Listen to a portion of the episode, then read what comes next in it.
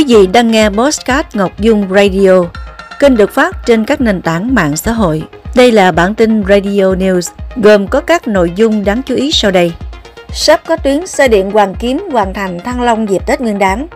Thanh Hóa xử lý các trang mạng xã hội mạo danh các cơ quan tổ chức xã hội.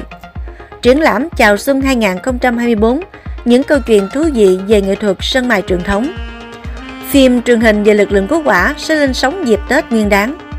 Giải thưởng âm nhạc năm 2023, nhiều thể loại không có giải A. Sau đây là phần tin chi tiết.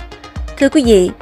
tuyến xe điện Hoàng Kiếm Hoàng Thành Thăng Long sẽ chính thức khai trương vào sáng ngày 5 tháng 2 tại Hoàng Thành Thăng Long nhằm phục vụ nhu cầu tham quan của người dân và du khách khám phá các di sản Hà Nội. Với thông điệp vì một Hà Nội xanh, dịch vụ du lịch Hà Nội bằng xe ô tô điện sẽ đưa du khách khám phá những nét văn hóa đặc trưng của thủ đô Hà Nội theo lộ trình tham quan tuyến Hồ Hoàng Kiếm, khu phố cổ Hà Nội và di sản thế giới Hoàng Thành Thăng Long. Phục vụ du lịch Hà Nội bằng xe ô tô điện là sự kết nối giữa kinh thành, nơi sinh hoạt và làm việc của vua, hoàng gia và triều đình, và thị thành là nơi có nhiệm vụ trấn phía đông kinh thành và nơi cung cấp các đồ dùng thực phẩm sinh hoạt thiết yếu cho hoàng tộc và triều đình. Việc khai trương tuyến du lịch xe điện kết nối hai khu di tích quốc gia đặc biệt Hồ Hoàng Kiếm và Hoàng Thành Thăng Long thể hiện quyết tâm của thành phố Hà Nội và sự hưởng ứng chung tay của các doanh nghiệp trong việc góp phần thực hiện cam kết giảm lượng khí thải, gây hiệu ứng nhà kính, bảo vệ môi trường, đẩy mạnh kết nối di sản phát triển du lịch,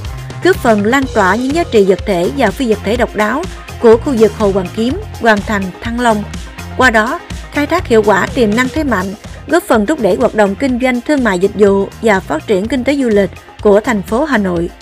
Qua theo dõi của Sở Thông tin và Truyền thông tỉnh Thanh Hóa, thời gian gần đây có một số đối tượng ẩn danh để lợi dụng mạng xã hội, trang Facebook, fanpage, thiết lập các trang mạo danh các cơ quan tổ chức trên địa bàn tỉnh như trang fanpage thị xã Nghi Sơn, fanpage Bảo tàng Thanh Hóa.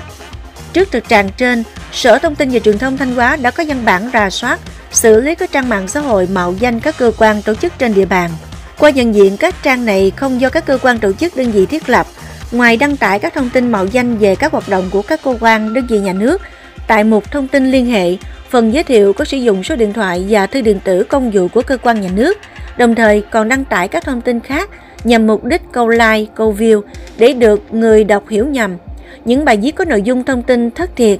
nhằm hướng lái dư luận một cách có chủ đích không lành mạnh, làm rối nhiễu thông tin dư luận xã hội. Để xử lý các trang mạng xã hội mạo danh các cơ quan, tổ chức trên địa bàn tỉnh, Sở Thông tin và Truyền thông đề nghị các cơ sở ban ngành, tổ chức chính trị xã hội cấp tỉnh, Ủy ban nhân dân các huyện, thị xã thành phố, cơ quan tổ chức doanh nghiệp trên địa bàn tỉnh khi thiết lập các trang mạng xã hội của cơ quan đơn vị sử dụng tên hiệu thật của tổ chức cơ quan và đăng ký với nhà cung cấp dịch vụ để xác thực tên hiệu, địa chỉ trang mạng, đầu mối liên lạc khi tham gia sử dụng mạng xã hội.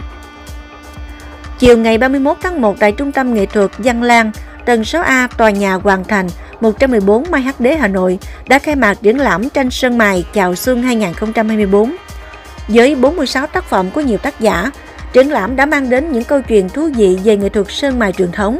là cảm nghĩ của tác giả về con người cuộc đời, thiên nhiên, hoa cỏ đang cài trong triết lý nhân sinh trong xã hội đương đại được thể hiện với các chất liệu truyền thống như sơn then, sơn cánh gián, son, bạc thép, vàng thép, khảm vỏ ốc, vỏ trai, trứng. Mỗi tác giả, mỗi bức tranh mang đến một tạo hình riêng, một phong cách riêng, phong phú và đa dạng, đưa người xem đến với những cảnh vật và con người Việt Nam. Đi về phía lửa, bộ phim truyền hình mới về những người lính cứu hộ cứu nạn sẽ lên sóng dịp Tết Nguyên đán như một lời tri ân những anh hùng thầm lặng hy sinh vì cuộc sống bình yên. Chuyện phim xoay quanh cuộc đời của bốn người lính trẻ tuổi trong một đội cứu hỏa địa phương. Bên cạnh việc khắc họa những ca cứu hộ, cứu nạn đầy gian truân trắc trở, phim còn hé lộ cho khán giả nhiều góc khuất nội tâm về những câu chuyện giàu cảm xúc trong đời sống cá nhân của các chiến sĩ. Đóng vai trò trung tâm trong phim là vai diễn của Lãng Thanh, nhân vật Đức Anh có ba là nghệ sĩ piano nổi tiếng, người luôn kỳ vọng con trai sẽ tiếp bước mình. Nhưng một biến cố đã khiến cuộc đời Đức Anh thay đổi mãi mãi, đồng thời đưa anh đến quyết định gắn bó với nghề lính cứu hỏa. Phim còn có sự góp mặt của dàn diễn viên gạo cội như nghệ sĩ nhân dân Lan Hương, nghệ sĩ ưu tú Trọng Hải, các nghệ sĩ Phi Phụng, Ngân Quỳnh, Mỹ Quyên, Tạ Minh Tâm.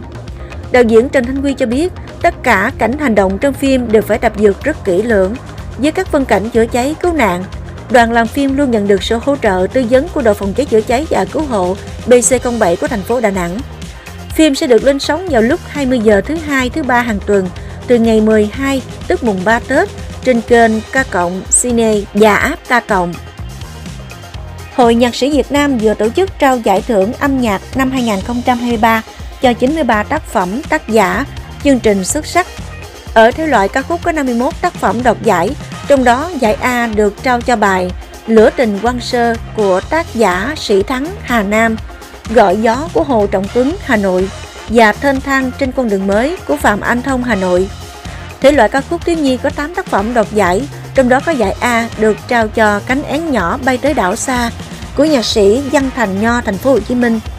Thể loại giao hưởng và tính phòng đều không có giải A.